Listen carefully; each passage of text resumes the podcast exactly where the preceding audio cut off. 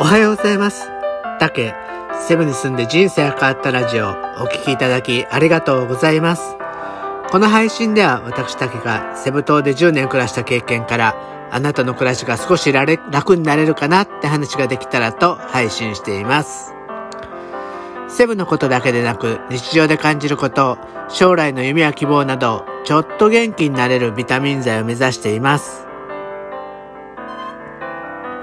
今日は記念すべき第119回です。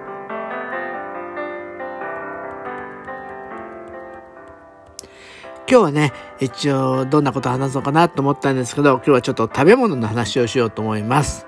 えっ、と、実はニュースを見てるとね、フィリピンのニュースなんですけど、フィリピンの、えー統計庁っていうところが、2月の、えー消費者物価、あの、上昇率っていう、まあ、いわゆるインフレ率ですよね。それが4.7%で、2019年の1月以来ね、えー2年余りで最高になったっていうような、あの、発表したそうなんですよ。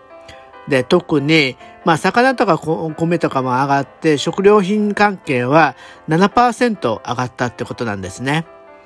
その中でめちゃめちゃ上がっているのが、えー豚肉なんですよ。豚肉は、えーなんか1年間で4分の1に減ってるみたいで、えー価格が2割ぐらい上がったそうです。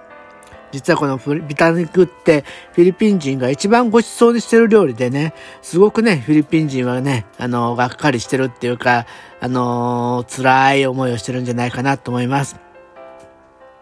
なかなかね、フィリピン料理っていうと、えー、と、日本ではなかなかそんなに食べる機会がないんで、イメージがつきにくいかと思うんで、私がおすすめするフィリピン料理を、えー3点紹介しようかなと思うんですけど、全部ね、豚の料理なんですよ。豚がフィリピンはすごいごちそうなんで、ぜひね、もしフィリピンに行けるようになったら、このフィリピンの豚料理を楽しんでみてください。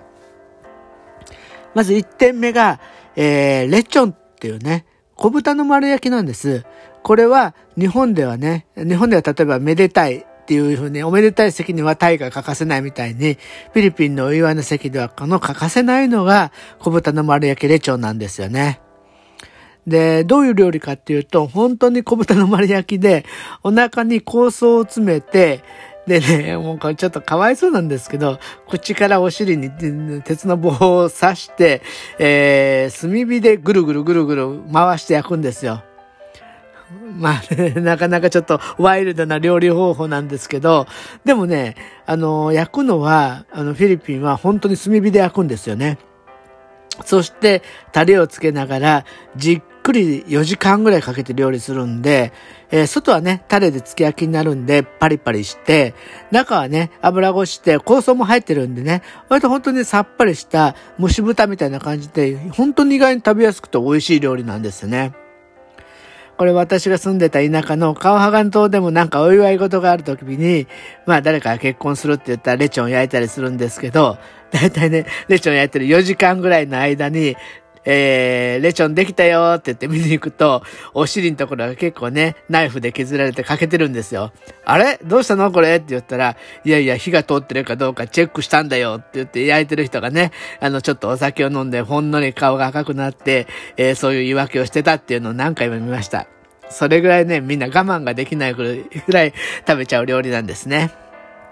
で、でも実はこれね、世界的に結構有名で、CNN が選ぶ、まあ CNN トラベルっていう部門なんですけど、せえーそこが選ぶ、ワールド50ベストフーズっていうところで、えーベスト30にランクインされてるんですよ。で、ベスト30って言ってもね、ちょっとあの、30位からの料理を紹介するとどんだけすごいかっていうと、30位がね、ベトナムのフォーなんですよ。で、29位がベトナムの生春巻き。28位が日本の近江牛ステーキ。これを抑えてレチョンが27位に選ばれてるんですよね。だからまあまあちょっと軒並みすごい料理を抑えたって感じなんですけど、まあセブンのレチョンが一番フィリピンの中でも美味しいっていう評判で、フィリピンの中で、フィリピン人の中ではセブンに行くとレチョンを食べないとっていう風になってます。2点目の料理がね、えっ、と、アドボっていうね、料理で、これもね、これはね、レチョンがお祝いの席っていうのであれば、これは本当に日常で食べれる、えー、家庭料理みたいな感じなんですね。お酢と醤油とニンニクをたっぷり使って煮込んだ料理で、まあ、えー、ニンニクと胡椒でね、味がしっかりついてるんで、あの、すごい美味しいです。お酢を入れてるんでね、少し日持ちもしてね、えー、まあ、暑い国ならではの知恵を感じるあの一品です。で、ゆで卵と一緒にね、煮てるんで、そのゆで卵もね、めちゃめちゃその醤油の味が染みてね、すっごい美味しいんですよ。で、これは、例えば豚肉を使うのと鶏肉を使うのがあって、豚肉を使うのはね、本当にまさにね、豚の角煮と同じような味です。えー、で、チキンを使うのはね、まあ骨付きが、チキンの骨付きが多いんで、そっちを使うようですね。すごく美味しいんですよ。庶民的な味です。で、もう一個が、シシッグっていう料理なんですけど、これね、豚肉を刻んで、鶏のレバーと炒めて、えー、作る料理なんですけど、やっぱりこれもね、醤油料理プラス、青唐辛子でね、ピリッとスパイシーに仕上げてるんですよね。で、これはお皿で出すときは結構ね、あのー、日本のステーキみたいにね、熱々の重々の鉄板の上にね、ジューって音を立てながら出てくる店が多くて、もうその音だけでも食欲をそそられるんですけど、トッピングでね、生卵はちょっと乗してあるんで、生卵の黄身が乗してあって、あの、さっき言った唐辛子がすごく辛いんですけど、あの、生卵を潰してマイルドな味にしてね、食べちゃうんです。これね、ビールのあてにすっごく良くて、もう本当にビール飲みすぎ注意報が出ちゃうんですけど、この3品の料理で共通してるのが何かっていうと、どの料理もね、ご飯に合うんですよ。フィリピン人はね、えお酒は、あの、あの、食後にお酒だけで飲むみたいな感じが多いんで、食事のね、おかずは本当におかずに特化してるっていう感じで、だからご飯とすっごいマッチするんですよね。だからフィリピンに行くと炭水化ダイエットってちょっとなかなか厳しいと思います。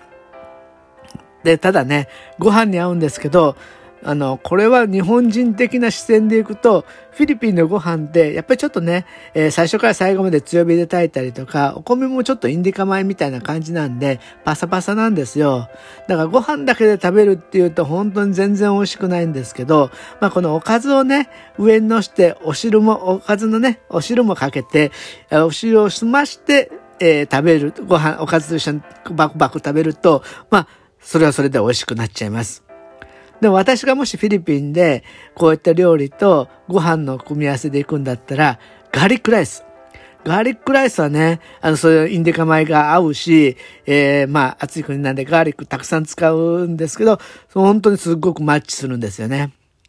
ガーリックライスと食べるのはおすすめです。